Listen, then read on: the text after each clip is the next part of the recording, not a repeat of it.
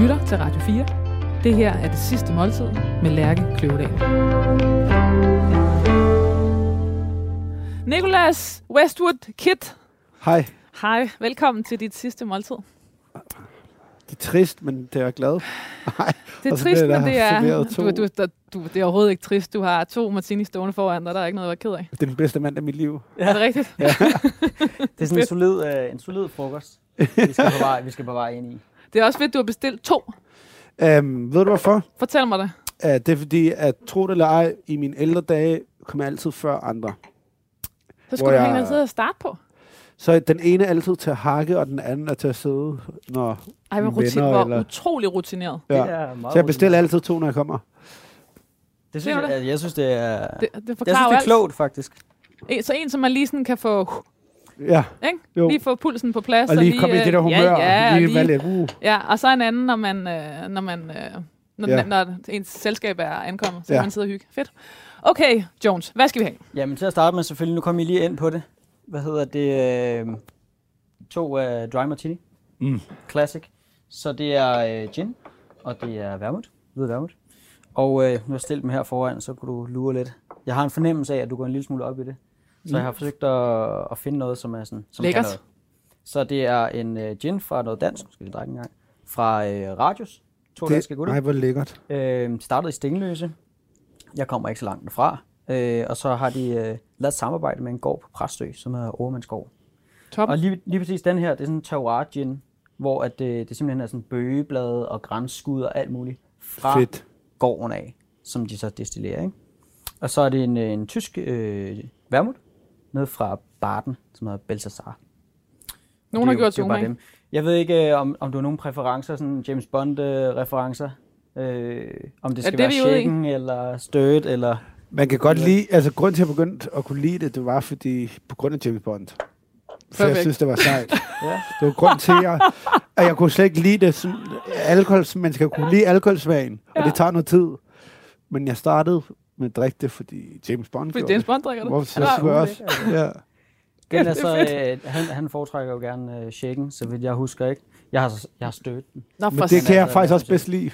Øh, jeg synes godt, det kan blive lidt for udvandet. Ja, det er det. Specielt hvis man, hvis man opper gamet en lille smule, og faktisk bruger noget ordentligt gin. Så og man noget har lyst til at smage på. Ja, Ja, okay. ja. Ikke, ikke et ondt ord om Gordons, men altså. Nej, nej. Okay, Men, og, øh, og så er der... Um, Og så er der sådan lidt forskellige snacks. Det, der var jo ikke sådan helt specifikt. Der var lidt med nogle, nogle nødder og noget middelhavs Jeg synes, det her det er perfekt. Så øh, jeg har sådan ligesom fortolket en lille smule på, hvad er middelhavs snacks øh, for mig i hvert fald. Så lidt forskellige blandede nødder med en lille smule øh, røget salt og piment espelette. Mhm.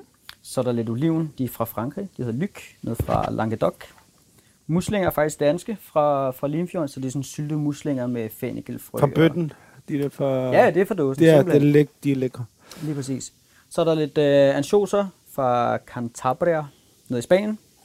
Og så skal jeg også have en østers, og den er fransk fra, fra Normandiet. kan du lide. Østers? Skid? Ja, jeg elsker... Ja. Fedt, perfekt. Øh, og lidt aioli, og så selvfølgelig lidt brød, ikke? Så er der sådan lidt at starte med. Ej, hvor Og hvis hyggeligt. du skal have en tredje, så får du selvfølgelig Nej, det. det jeg tror jeg. Jeg tror det. Jeg tror, jeg tror, det er Og kæft, hvor ser det dejligt ud, Jonas. Godt. Tusind tak. Velbekomme. Blæret. Skål. Skål. I dry martini. Ah.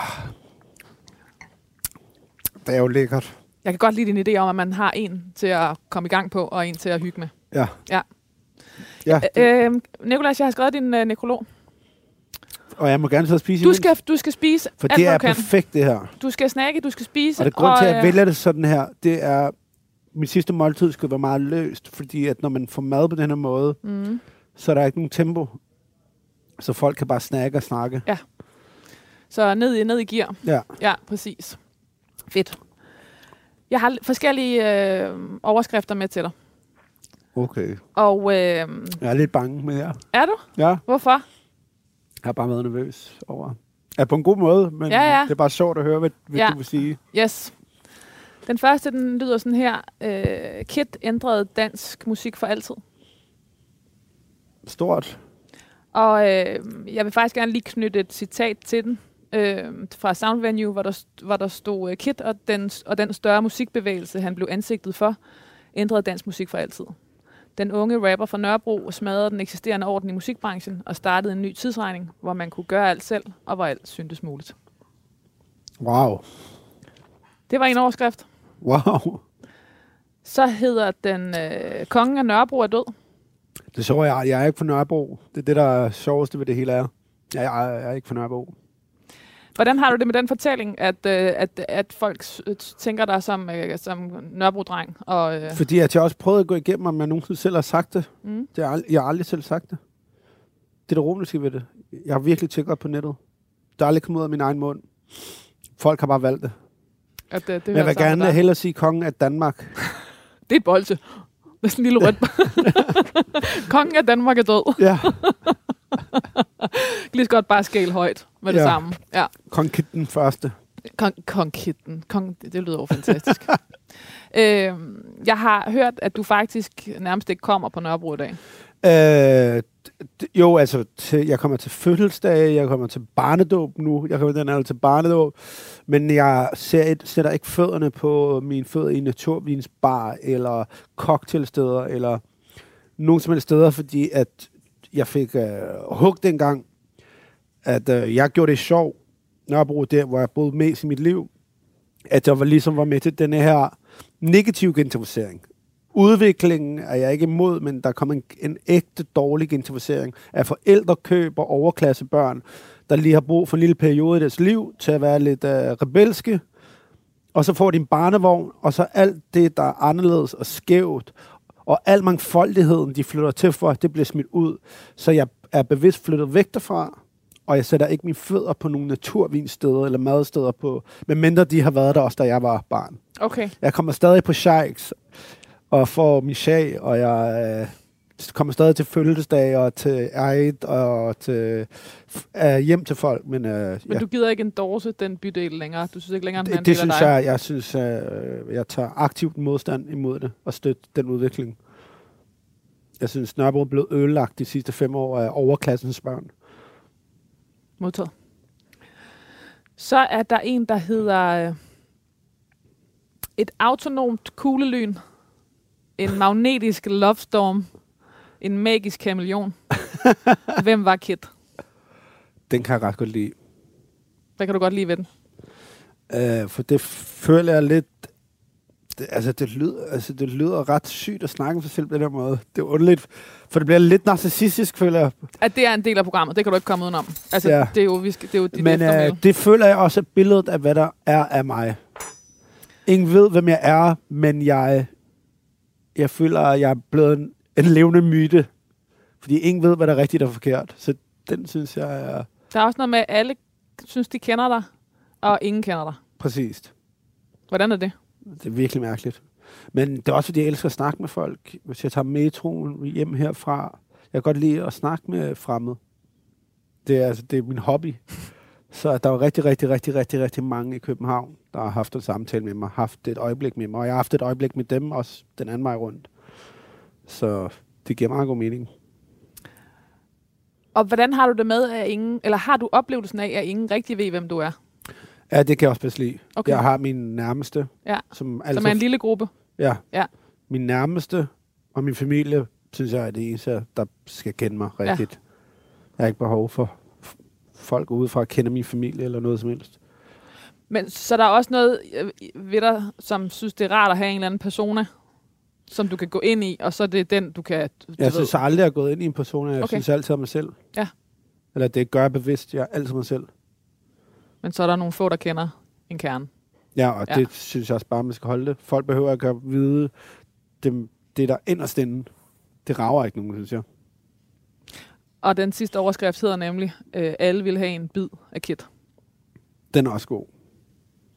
Du er blevet hævet i fra mange sider. Og ja, det er jeg begyndt på at blive igen. Alle har en agenda med deres opkald. Det er frustrerende. Hvad gør det, hvad gør det ved dig? At øh, man bliver bare paranoid, lyd, kan lyde ret hvad hedder det, øh, paranoid kan lyde ret ekstremt ord at bruge, men man bliver paranoid. Fordi at folk, jeg ikke rigtig kender, men kender, det det er sjovt, ikke folk udefra. Øh, folk tror, jeg har tjent 100 millioner Okay, sidste år.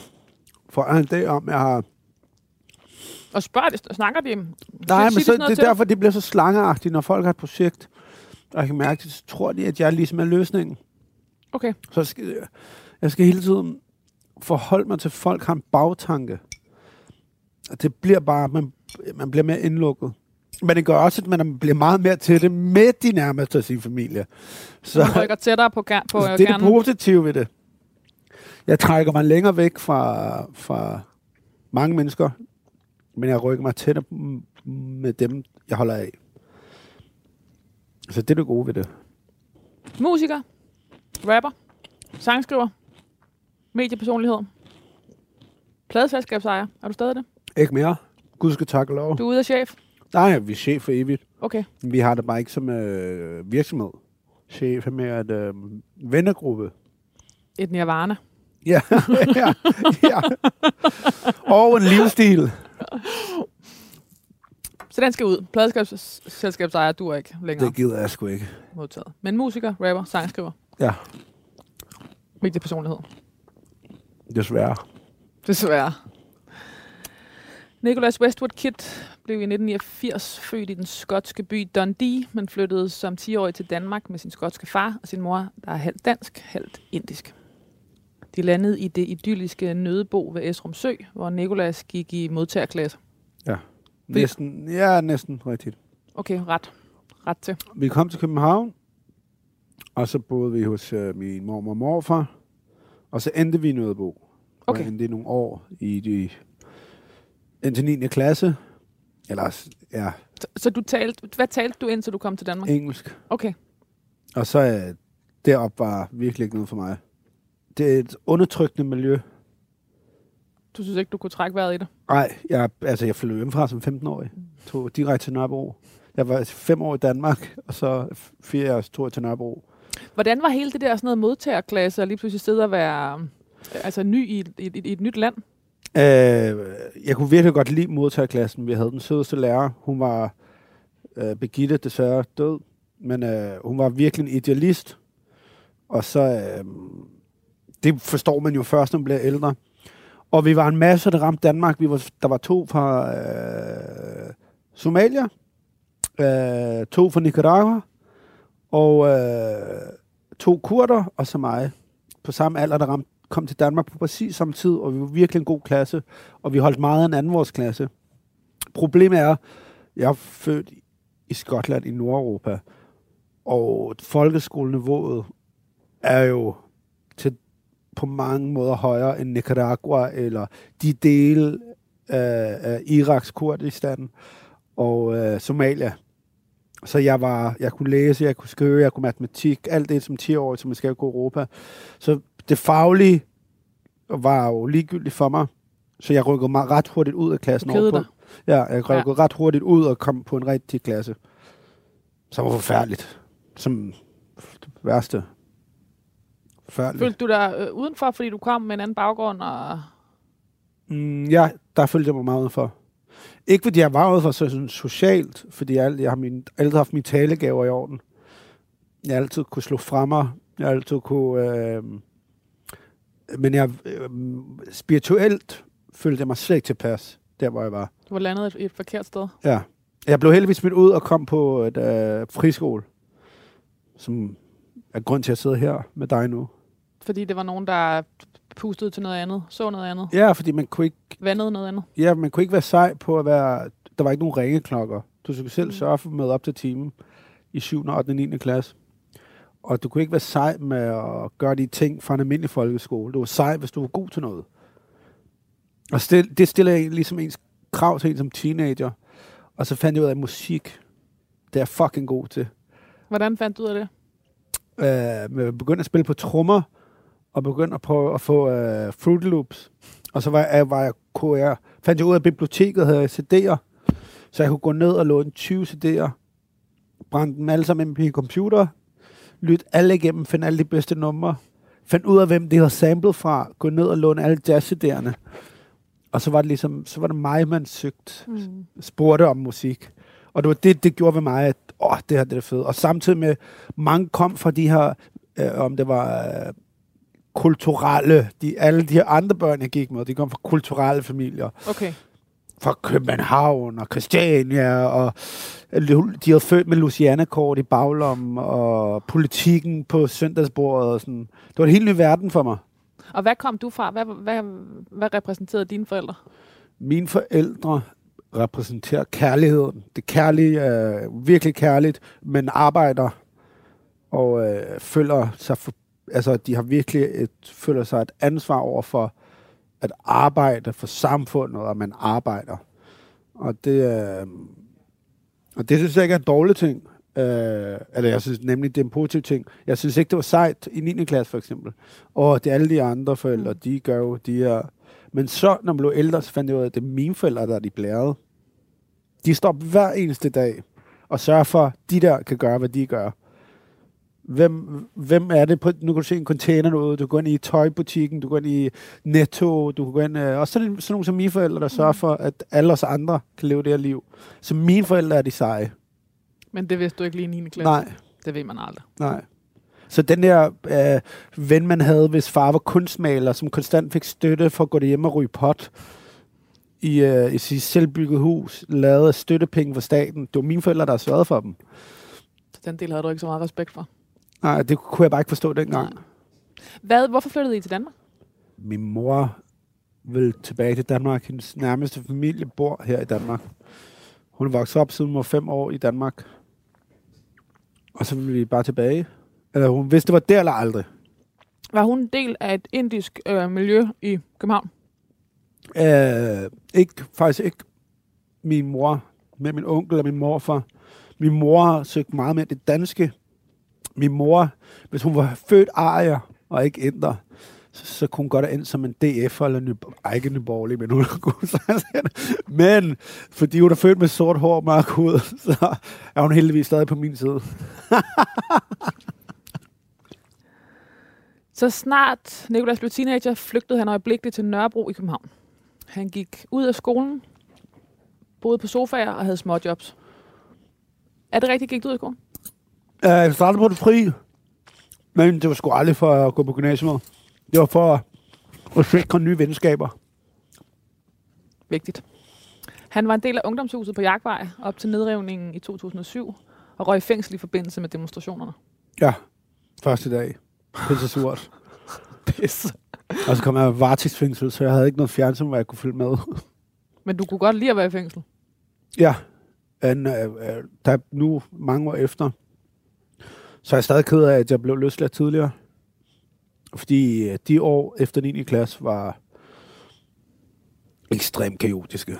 Altså, hold kæft, og jeg lavede rejst rundt i Europa som nomad. Altså, jeg var stor tyv, jeg var, havde ikke sted at bo.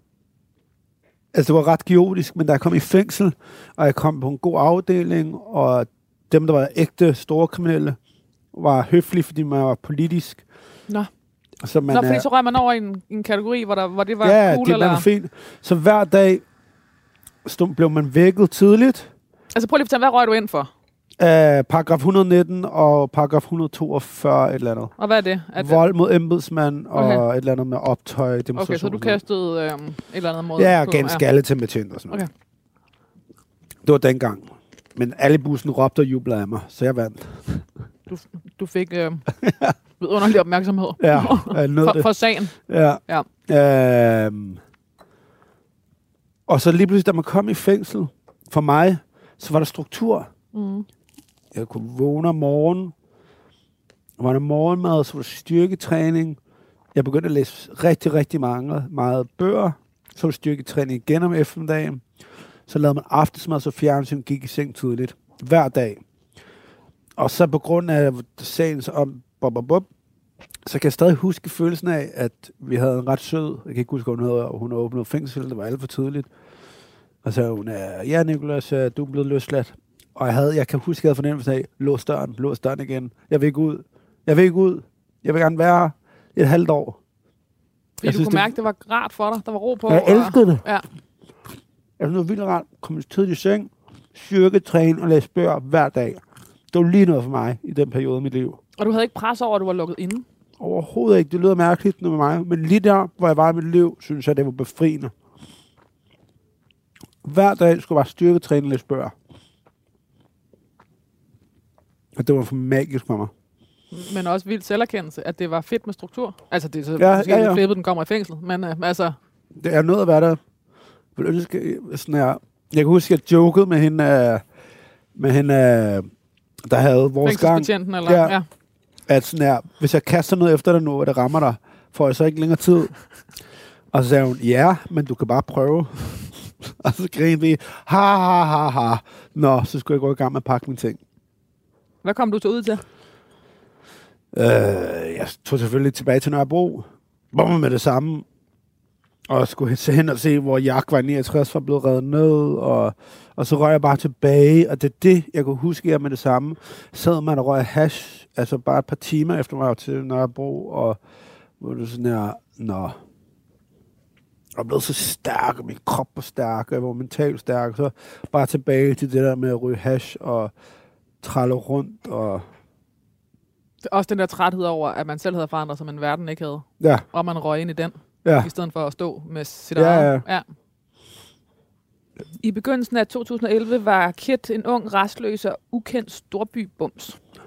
Et år senere var han øh, det varmeste navn i dansk showbiz. Alle ville have en sang, en bid, et foto, en autograf, et citat, eller bare et glimt af det karismatiske Kit, der sammen med vennerne Top Gun, Elok, Klumpen og Jamel satte Nørrebro på det musikalske Danmarkskort. De, de fem venner øh, kendte hinanden fra miljøet omkring øh, musikalske undergrundsteder som Saxons og Bolsjefabrikken på Nørrebro, hvor Klumpen og Top Gun havde et klamt, men velfungerende studie på Ravnhildgade. De fandt sammen i en kreativ blanding af ung, ungdomlig kodhed, stjålne øl, joints og musikalsk kærlighed til hiphop og dancehall. Det var en tid med piratradio og piratfester, med illegal klopping under broer eller i forladte fabriksbygninger. Ja, det var magisk. Altså København. Det er sygt, jeg begynder at blive så gammel. Men musikalt set var det tiden op til ungdomshuset og tiden efter ungdomshuset for musik. Hvis vi kun skal forholde os til musikken og kulturen, var magi. Du oplevede det. Alle, der var i København. Det var magi. Altså nu er København blevet sådan småborgerlig. Altså der er ikke langt fra Allerød øh, eller Birkerød. Vi har lige talt om det. Man kunne den eneste dag, der ikke mange klub at tage ud og høre musik på, det var mandag. Ellers var det tirsdag, onsdag, torsdag, fredag, lørdag, søndag var der klubber om natten, du kunne tage ud og høre musik på. Og ikke bare tage ud og høre musik, fordi at man skulle på klubben, eller tage øh, social status, eller noget. Det var fordi, man var der. Jeg tager derhen, fordi jeg i aften gerne vil høre noget fucking techno, eller jeg skal høre noget dancehall i aften. Det er altså ikke så lang tid. Jeg er ikke særlig gammel. Men det, det, så kort tid siden er det, at København musikalt set var så kulturelt vanvittig.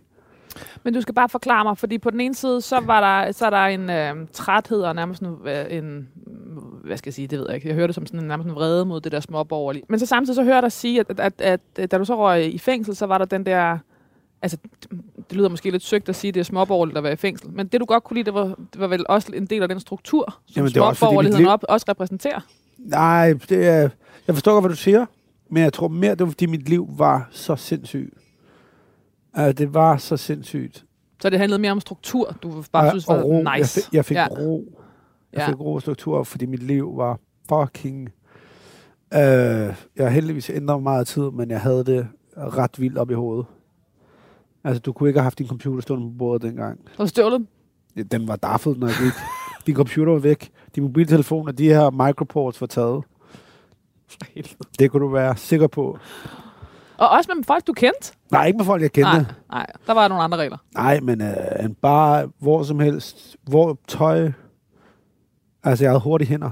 Og jeg var også kendt for at have hurtige hænder. Mm. Jeg kunne, jeg, jeg, var, jeg, kunne- jeg kunne få ting. Men det blev også en ting, fordi det, ja, men ja. det miljø, jeg også kom i, det blev også ligesom... Øh, altså, det er ikke langt fra at rappe og finde ud af det sjoveste vers. Det var, hvem kan prale af, at du er kommet tilbage, bang, jeg har lige været i Williams bolighus, og tage den her krukke, eller jeg har lige været i magasin og tage den her prætterjagt til 15.000, skal vi ikke sætte ild til den? Og det var sådan noget, jo, hvem kunne gøre det mest vanvittige? Det var derfor, det var ret at være i fængsel. Og var det, så, var det så i den periode, du mødte det, som senere blev din, øh, din selvvalgte familie, som blev chef Records, som... Øh, ikke rigtig klumpen. Det var klumpen, jeg havde kendt igennem det. Okay. Kun klumpen. Og Ilok kendte jeg. Vi har kom, kom ikke i vennergruppe sammen. Han var en del af Østerbro-drengene, som man kaldte det. Øh, men August og mig var begge to, for vi var 15 år, alt for unge til at tage til hiphop-koncerter. Så alle dem, der var 15-16 år, dengang man stadig måtte ryge hash og cigaretter ind i Vega, så finder dem, der er 15-16 år naturligt sammen, eller rust, eller vagterne var siddet og lukket ind, ind, fordi de ved, at man elsker hiphop. Så Argus kendte jeg kun igennem med musik. Og Top Gun Hash ved ungeren, og derfor jeg, jeg kendte ham. Kid elskede opmærksomhed, og opmærksomheden eksploderede overnight, da han 1. marts 2011, sammen med vennerne Top Gun Klumpen og Ilok, lagde den første Kid-sang Kysset med Jamel op på YouTube.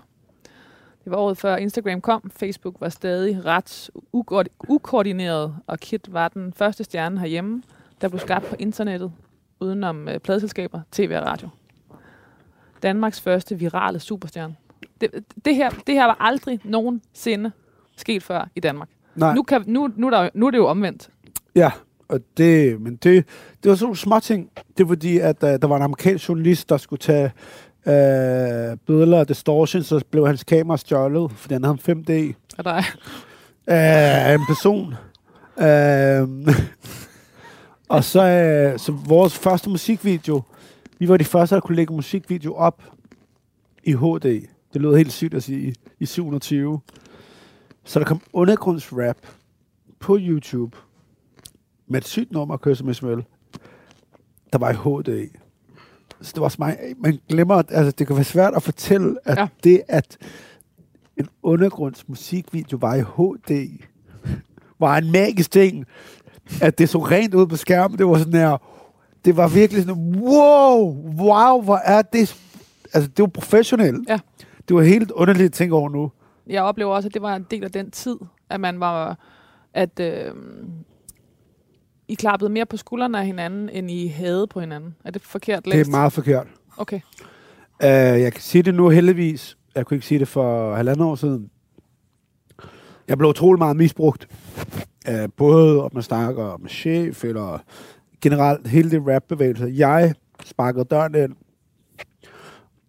Og da man ligesom sparkede den her dør ind, så var der en væg. Og jeg brugte min kræfter til at sørge for, at alle kom over væggen. Men da alle kom over væggen og fik et navn, for jeg tænkte, det i mit hoved var det, at man skal hjælpe hinanden. Men der tog jeg fejl. Folk brugte mig til selv at komme frem. Så der har hjulpet alle over at få det deres navn frem. Så øh, var der ikke nogen, der blev lige siddende på vægkanten og hjalp mig over. Så den måtte jeg selv finde en måde at komme over på igen. Alle brugte mig bare, og det var også ret svært, efter man gik op for sådan... Når jeg tog ud og spillede koncerter, selvom folk ikke kendte folk, eller sådan, lige meget hvad jeg gjorde, havde jeg altid sikret, sørget for, at andres navne var med i lejen. Mm. Så når jeg, når jeg læser det, som jeg gør, så læser jeg måske rigtigt, fordi jeg siger, at det var, Jeg var sådan, alt for jeg, fordi det var generøs. sådan, jeg oplevede dig. Jeg var alt for generøs. Men det var ikke sådan, kan du se Folk, nu. er, folk tænker kun på sig selv. Det er, en, øh, det er hård. Og jeg øh, nægter at falde i deres øh, e- egoisme. det er jo en, det er en ret vild livslærdom tidligt. Ja, men det, det gjorde også ondt, da det gik op for en. Hvad fanden der var sket? Folk var fucking ligeglade med mig. Men jeg fik en depression meget senere, i 2017. Men jeg kommer hverken fra en familie eller fra en vennekreds, der ligesom ved, hvad en depression er. Og folk i 2021 tror, en depression er sådan her. Jeg er så ked af det for tiden. Depression er en langt større størrelse. Din hjerne slukker. Øh, og, men det vidste jeg ikke. Øh, og der gik det virkelig op for mig, at de mennesker, jeg anså som venner, da de kunne bruge til noget, var man venner. Da man ikke længere er på toppen, så var, ringer telefonen ikke. Så det har været den bedste lektie i mit liv, fordi jeg er mange skridt foran rigtig mange mennesker. Jeg kan aflæse falskheden, fordi mange mennesker ikke har lært. Oh my god! Altså, vi skal jo simpelthen have øh, bøf på næs. Det er mest kliché, men det skal, hvis jeg skal krasse af, når jeg går ud af døren, så er det bare Man får nærmest ikke kød med det, jeg gør ikke. Og jeg synes bare, at det... Ja, det er kliché, det er alt, men det er bare pisse lækkert at få. Nå. Og så en sur salat. Men jeg har aldrig forstået på en frittørsætte. Nej. Den har jeg aldrig fået. Fordi den, den, den bliver, man bliver bare tung, ikke? Og så er der noget vin. Så noget vin, og noget, der selvfølgelig kan trække det her, og du kommer selv ind på det. Øh, gerne noget, noget saftigt øh, Barolo. Og gerne Det er faktisk natur. Og det var en lille smule sjovt, fordi at natur Barolo er nærmest ikke til at finde. Nej, men det er nærmest området omkring Barolo. Okay. Ja, der. Øh, fordi at det er så gammel og klassisk. så Men Jonas tog det jo igennem- meget alvorligt. Når du skriver Barolo Ja. og naturvin, så gør han jo, hvad han kan. Jamen, det, men det er ret vildt, for det, det er nærmest området lige ude for Barolo, okay. hvor man kan få det, der smager Barolo, men ikke er Barolo. Men ikke er det, fordi man må nemlig ikke kalde det. Hvis øh, det skal igennem sådan en smagspanel, det er, sådan, det er meget traditionsbundet, ligesom champagne. Så skal det igennem sådan et øh, Gud skal takke lov. Gudske tak og lov for det. Men jeg har så fundet noget, som er to brødre, som går for at være sådan disciple en, øh, af en, en pioner for den nye måde at gøre tingene lidt på dernede. Øh, fra kommunen, der hedder La Morta. Og øh, Elio Altarte hedder han. Øh, så det er, sådan, det er meget kendt for at være sådan det juicy Barolo. Juicy Barolo. Juicy Barolo. Og øh, ja, nu vil jeg se, hvad du synes. Hvor har du fået den fra, Jones? Den har jeg fået fra, hedder det Vivento? Ja. Ej, men jeg glæder bare til at dufte. Og du er jo, øh, Nicolas, du er jo øh, naturvins nørd. Ja, men jeg kan ikke lide det mere, fordi det er også det der Nørrebro ting. Ej, Det, det smager godt. ej, det er, altså det smager virkelig godt. Jeg Er du glad, Jonas? Godt løst. Jeg, jeg er også øh, glad for natur, og sådan ikke, ikke på nogen religion den ene eller den anden vej. Men når det er sådan noget klassisk, Ja, ja, ja. så har det svært ved at følge med meget af det. Altså, Det er lige altså, begyndt at ske. natur. Det er lige begyndt at komme, at, at både i, lad os sige, Bourgogne og og inden for naturvin er begyndt endelig at være struktureret nok til, det med. Ej, bare Ja, lad flasken stå. bare stå, ikke? ja. Velbekomme. Hvornår du begyndt, begyndte du at interessere dig for vin på den her måde? 2011. Uh, det var fordi, at så fik jeg jo rapperpenge. Mm. Og så var der en, der hed Andreas Rosford, Andreas Jonsson, uh, der gik og lavede en dokumentar om mig, uh, der hed Kid Life. Og jeg begyndte ligesom at drikke vin, hvor- fordi vin, det er sejt jo, jeg rappede. Jeg rapper, tjente en million kroner, så skal man drikke vin og være sammen med modeller. Sådan er livet, når man bliver rapper. Jeg siger det selvfølgelig med et smil, men det sjove er, det var sandheden. Det var det. Og det var fedt. Ja, selvfølgelig var det fedt. Hvem har ikke lyst til at sidde på D'Angleterre med en flaske champagne og tre modeller? Altså, Selvfølgelig. men ham, der så øh, filmede det, sagde, hvorfor drikker du sådan noget? Gå ned til min bror, Sune, som har Rosford Rosford under en kæmpe sprog. Som er en af de øh, bedste naturvinsforhandlere og første naturvinsforhandlere i, Ja. i København. Og så kom jeg ned til ham. Og prøv lige, hvad- er din definition af naturvin? Den, øh, den, den øh, bølger jo lidt. Hvad vil, hvordan vil du beskrive naturvin? Jeg Eller synes- hvad er det, du godt kan lide ved naturvin, vil jeg bare spørge? Jeg synes, jeg havde kulturen omkring det i København. Jeg foragtes. Jeg synes, det er det klammeste i verden, det der skete i København. Okay. Jeg ved ikke, der er også sådan, jeg drikker kun naturvin hjemme, jeg vil nægter. Jeg vil nærmest ikke engang på det. Jeg synes, det er så ulækkert. Grunden til, at jeg synes, naturvin var Hvad er det, så- du synes, der er ulækkert? Undskyld. kulturen omkring det. Altså, jeg kan pisse i et glas, jeg kan pisse i en flaske, og sælge som orangevin på Nørrebro til 400 flasken, uden nogen stiller spørgsmålstegn. Jeg kan komme noget vodka på den, så der er procenter i, så pisse i en flaske, og folk vil drikke det sådan en. Og kulturen omkring der, hele det der, det er forfærdeligt. Det, grund til, at det var så smukt at gøre noget og smage naturvin, som gjorde, at jeg blev fascineret af vin. Det, det var frit. Det var biodynamisk landbrug. Det var frihed. Det gik imod jakkesættet. Det gik imod, hvad man kunne definere som vin. Så det er anarkistiske. Ja, det var fuldkommen anarkistisk.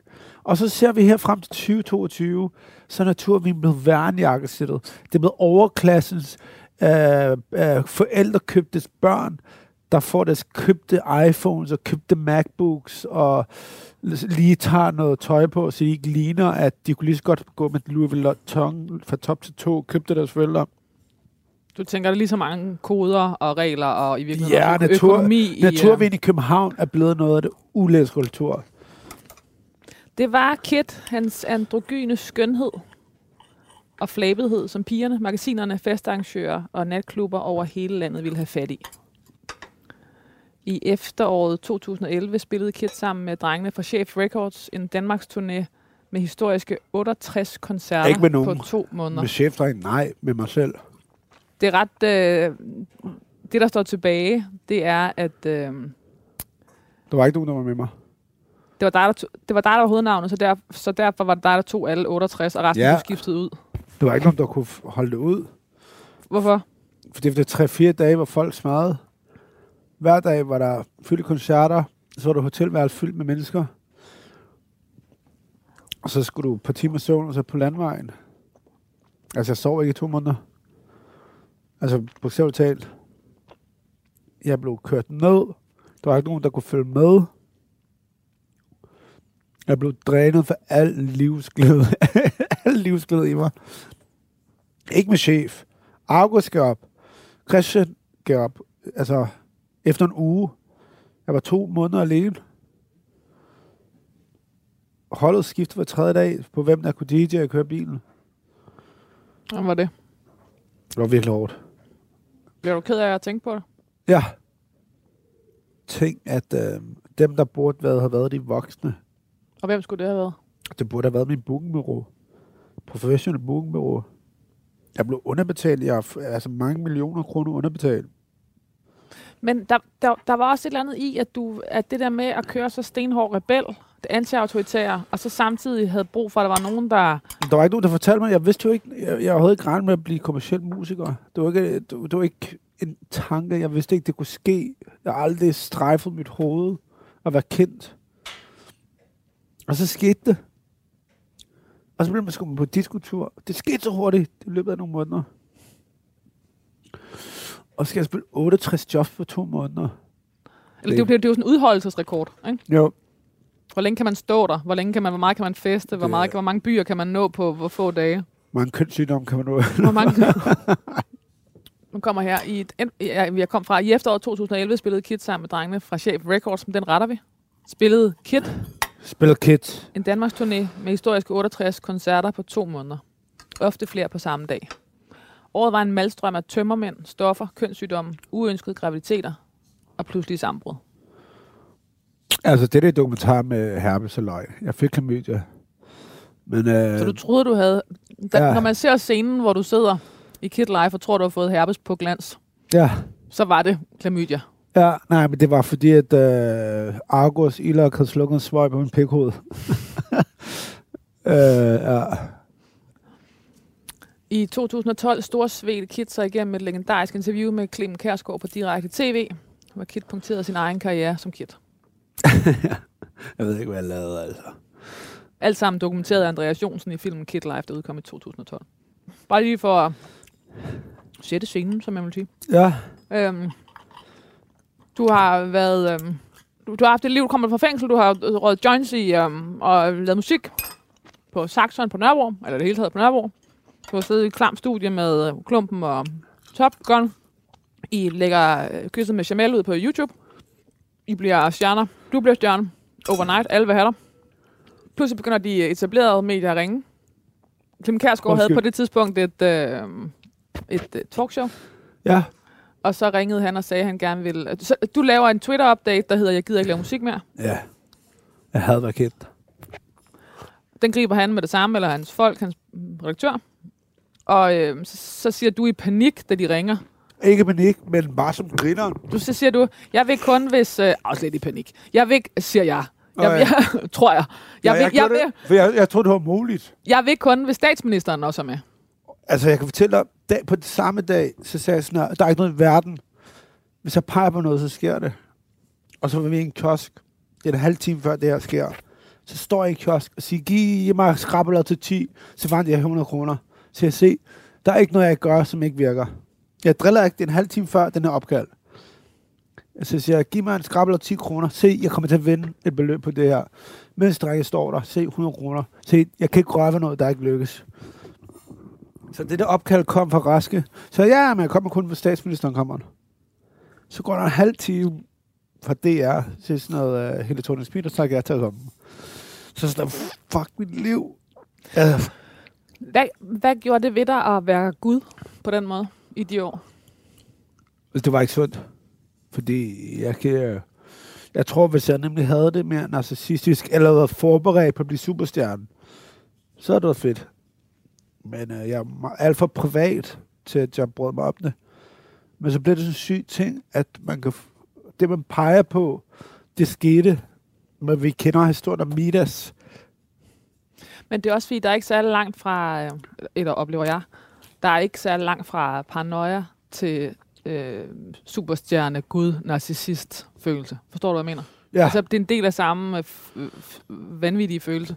Den Ja. ja. ene er med plusser foran, den anden er med minus. Men, men følelsen er jo på en eller anden måde den samme. Det er sådan en fornemmelse af, at... Øh, en, altså, at, øh, man fylder bare for meget i sit eget hoved. ja men altså... Og plus, lige meget hvor du går hen, snakker folk kun om dig. Hvad så, Jones? Hvad tryller du med? Magi. Måske, måske. Hvad hedder det? Øh, desserttid. Øh, og ikke så meget dessert. Helt er svært tid. dessert. ikke så meget dessert, men Grabberne rød et, ind under lommen. øh, et stykke kraftigt mørk chokolade. Så øh, til et lille stykke mørk chokolade, espresso, en lille smule sukker ved siden af, så kan I selv styre. Se et sæt. Og øh, så skal der naturligvis en, øh, en grappa til. Og jeg har fundet noget, der hedder, eller han hedder, ham der laver det, øh, Romano Levi. Det er sindssygt. Det smager godt. Øh, det kommer fra samme område, som det, I har drukket før. Så fra Du kører tema, Jones. La Morta øh, i Barolo. Øh, lavet på 100% øh, Nebbiolo drue. Det er derfor, Og, jeg vil være øhm, stjælen før. Det er ja, sindssygt, det det smager godt. Normalt er grappa, vil jeg tro i hvert fald, øh, sådan lidt en, en restproduktion fra, fra vin. Det er det her ikke. Der er druerne lavet til at lave det her. Så øhm, ja, det har sådan lidt det der sådan tobaksagtige ting, og sådan lidt, lidt der er lidt Vil mere du, og tyngde vil du høre, hvorfor jeg godt kan lide det her? Mm. Sukker er jo espresso salt. Man skal ikke bruge det for at gøre det sødt. Og så grund til, at det er Man kraftigt... skal bruge det for, det, for det til at smage espresso. Ja. Ja. Og så har man en bid chokolade. Så det fylder munden, fordi chokolade ligger så. Så min egen filosofi er, at når man er færdig med sin espresso og grappa, så ligger chokolade stadig i munden. Ja, altså jeg synes bare, det, det vildeste, det er det bedste dessert, man kan ønske sig. Tak. Velkommen. Vi kom frem i januar 2012, Storsvedt Kit sig igennem et legendarisk interview med Clemen Kærsgaard på Direkte TV, hvor Kit punkterede sin egen karriere som Kit. Interviewet satte indirekte et punktum for den fest, Kit uafbrudt havde været æresgæst til, og regningen kom hurtigt. Nogle måneder, må- nogle måneder efter besvimede han foran Tivoli, blev hentet i en ambulance, og lærte, ved du det?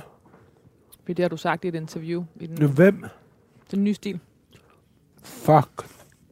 Nå, ja, Er det rigtigt? ja, det er rigtigt. Jeg fik hjerteflimmer. Du fik hjerteflimmer, og du sagde det i øh, det program, der hedder Den Nye Stil, som øh, Nå, det er med Peter Pelle. Pelle. i en cell. Jeg læser den lige op igen. Nogle Ja, måneder efter besvimede han foran Tivoli, blev hentet i ambulance og lærte på den hårde måde, at pauser er livsvigtige. Ja. Shit, det er dybt. Åh, det var godt for blokeret. For, for, Men, øh, øh, Se, det er bedre end kok. I know, det der snot der. Prøv. Sidder og sniffer grappa. Åh, nej, du lyser bare lige op i trådene. Ah! Jeg har prøvet at pusse næse i en time. Det var det, jeg skulle til. Italiener fatter alt. Hvad tænker du om, når jeg spørger dig om, øh, der er jo sådan noget ekstremt øh, ensomt ved at være den, der altid har vidst, Jeg er meget sensom. vidst bedst før alle andre. Ja, men jeg er meget ensom. Jeg har få venner. Rigtig få venner. Jeg er milliard bekendte. Hele København kender mig. Og, ja, og mit liv har gjort, at jeg begynder at acceptere det stille og roligt, at jeg er et meget ensom menneske. Jeg er virkelig ensom. Men jeg nyder at være ensom. Men det kan også være hårdt nogle gange at være så ensom. Hvor længe har du følt dig ensom? Mange år. Men det gør mig ikke noget. derfor fundet mine ægte venskaber, og tager dem så seriøse, og min familie så seriøs. Fordi at det sgu svært at finde nogen efterhånden. Om jeg ved, tilgangen til relationen er ren. Så tvivler du på det hver gang. Nej, jeg går ind med et rent hjerte. Hvordan kan du blive ved med det?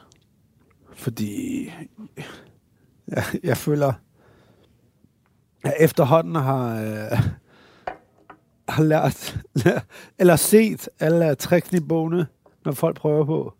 Men hvordan kan du blive ved med at holde dig selv ren? Være sammen med sine nærmeste, og dem, der stiller kritiske spørgsmål under en hver dag. Sådan holder man sig selv ren. For dem, der holder rigtig en, dem, der ringer og skælder ud, eller glade, eller føler de rigtige mennesker. De ægte venskaber og familie. De stiller spørgsmålene, der er kritiske spørgsmål, der gør, at man reflekterer over, hvem man er. Og sådan holder jeg mig i hvert fald ren. I de efterfølgende år udkom Kit Drøbvist i 2014 med albumet Kitte Sangsen. Lorteplade floppet. Var det en lorteplade, fordi den floppede? Nej, fordi der ikke var noget rød tråd i den. Og det var ærgerligt. Kit levede 10 år som livsnyder med et godt øje til Italien, naturvin og god mad. Men også 10 år, der endte i en kamp mod depression og druk. Det er jeg ikke enig med. Det er ikke rigtigt overhovedet. Okay. Hvordan var det? Det var 10 år, hvor siden jeg var 21, har jeg brugt mit liv sindssygt. Altså, jeg kunne dø i dag. Jeg har oplevet mere, end hvad de fleste mennesker gør på et livstid.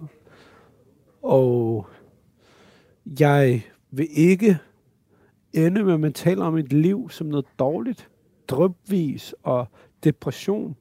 Jeg har levet mit liv hurtigere og stærkere end nogen andre, jeg kender. Og det har været lykkelige tider. Og hvis vi bare skal snakke om, at jeg var 21 til nu, hvor det har været det sjoveste. Jeg kender ikke nogen, der har haft det sjovere end mig. Jeg har rejst jorden rundt på penge af rapmusik. Jeg har gået på scenen til en penge på at rappe, det jeg elsker, og kunne opleve hele verden med mennesker fra hele verden. Og livsnyder vil jeg gerne holde fast i. Fordi der er sådan en myte omkring, at alt muligt mørkt og dumt og mørkt. Og det er forkert, fordi at jeg bruger min daglig min dag på at gøre mig selv og andre glade. Og det vil jeg hellere huskes for. Og hjælper folk hver dag. Og det er især efter depression blevet... Men tror du ikke også, det har, at det hjælper andre mennesker at sige højt, at man har haft en depression? Jo. Og jeg synes bare, det er trist, også når jeg læste artikler, før jeg skulle mødes med dig, for, og så ting, og så sådan her, der er konstant sådan en rød tråd, at jeg har haft dårligt, og druk og depression. Hvor sådan noget, hvorfor forholde sig, hvorfor kan folk ikke forholde sig til virkeligheden? Men er det ikke virkeligt? Der har været perioder med druk, der har været en periode med depression. Det er sandheden. Men over 10 år har jeg levet livet, som ingen andre kommer til at opleve. Jeg tror, så det... hvorfor skal alt være så mørkt, når der beskrives ting om mig? Og det er det, jeg er bange for at forlade verden for. Jeg nægter at forlade jorden med den tanke om alle de her negative ting. Den har fyldt sådan en del i nekrolog. Det, øh, men det, jeg føler bare, at det er det, der afsluttede med. Men det, men det lytter jeg jo på, at du reagerer på. Fordi, det reagerer, fordi resten har fordi jo været, kun, resten har været en lang fest. Så hvorfor bliver du som, fordi går du så er, på så meget modstand omkring altid, en linje? Fordi det er altid det, det skal bunden i ender med. At øh, i druk og tid til pause og bop, bop, bop, bop, bop, bop. Og det har fyldt så lidt i det store billede. Jeg, jeg konkluderer lige. Vi har haft et sindssygt år i 11 og 12. Og så har jeg afsluttet den øh, Jeg, jeg har afsluttet 12 med, at, øh, med øh, hvad hedder det, interviewet med Clemt. Og ah. at du svimede og ambulancen. Og så skriver jeg, i de efterfølgende år udkom Kit Drøbvist i 2014 med albumet Kitte Sancen. Herefter lidt med Kit, som Heimdals vogter, sidste vogter, og lidt sammen med andre kunstnere. Kit levede, så kan jeg skrive herefter, et 10 år som livsnyder med et godt øje til Italien, naturvin og god mad. Men også et 10 år, der endte i en kamp mod depression og druk. I, to, I 2020 og 2021 lavede Kit et reelt comeback med numre som Bar Dans og Buongiorno. Kit var tilbage. Du er stadig vred på slutningen. Det er dit valg. Nej, kom nu. Jeg har lyst til at forlade jorden med den positive energi, jeg dagligt kæmper for at give videre og hjælpe andre, som de ikke hjalp mig. Og det ville være trist, at jeg forlod livet med en holdning til mig, at det var dårligt. Men jeg synes tit, også i går, der sad og ligesom forberedte mig på at skulle snakke med dig, så 90 procent af alle de her øh, øh, artikler skal altid vinkles i noget negativt. Og jeg føler, at mit virkelige liv er det modsatte. Til dem, der kender mig i virkeligheden, er jeg den person, der kæmper for det positive. Du skal lige huske dine overskrifter, ikke? Ja. Du skal lige huske overskrifterne, som stadig er Kit ændrede dansk musik for altid. Et, auto, et autonom, autonomt kuglelyn, et magnetisk loftstorm, en magisk kameleon. Hvem var Kit? Kongen af Nørrebro er død. Den ved jeg godt, vi har slagtet. Kong af, kong af Kong af Danmark, King of, uh, Kid of, uh, King of Kit. Kong Kit den, Kong Kit den første. Kong Kit den første af Danmark. Og alle ville have en bid af Kit. Ja, det er sandt. Du skal bare huske, øh, Det er sandt. det, det, er jo, det er jo ideen om at lave en, skrive en hel historie. Og så slutter den faktisk jo også med, at Kit var tilbage. Ja. I kærlighed. I, I meget kærligt. Jeg har kun kærlighed i mig. Nicholas Westwood Kit efterlader sin kæreste. Ja. Og min familie og mine venner. Og mit land, Danmark, som jeg er konge af. Hvad skal der stå på din gravsten? Jeg ved, hvor jeg skal begraves. Det ved min nærmeste. Fordi jeg, jeg også af egen erfaring kan godt lide ideen om, at der er et sted, man kan tage hen og besøge mennesket, når man tænker på den person. Det, personen er væk. Det findes ikke. Der er ikke liv efter død. Det er noget pjat. Men det spirituelle i, at man kan tage hen til, hvor en person i er begravet, gør, at man ligesom kan være i øh, sammen med personen. Og så har jeg fundet et sted, hvor jeg skal begraves. Som folk skal gå dertil. Så det er lige for et øjeblik, hvor jeg tager hen, når jeg gerne vil tænke. Hvor er det? Det er et sted i det hele nordlige Bornholm. Ved en sten. Og der vil jeg gerne have, at man, hvis man har brug for at snakke med mig, hvis jeg dør, dør når jeg går ud af døren nu, der kan man tage hen og sidde og snakke med mig. Er du bange for at dø? Nej. Oplever du, at du har været tæt på at dø? ja, jeg har røvehistorier rigtig mange. Jeg har gjort rigtig mange dumme ting. Men, også, at, men ikke bare som røverhistorier, men også har gjort dig bange, og gjort dig... Ja. Ja.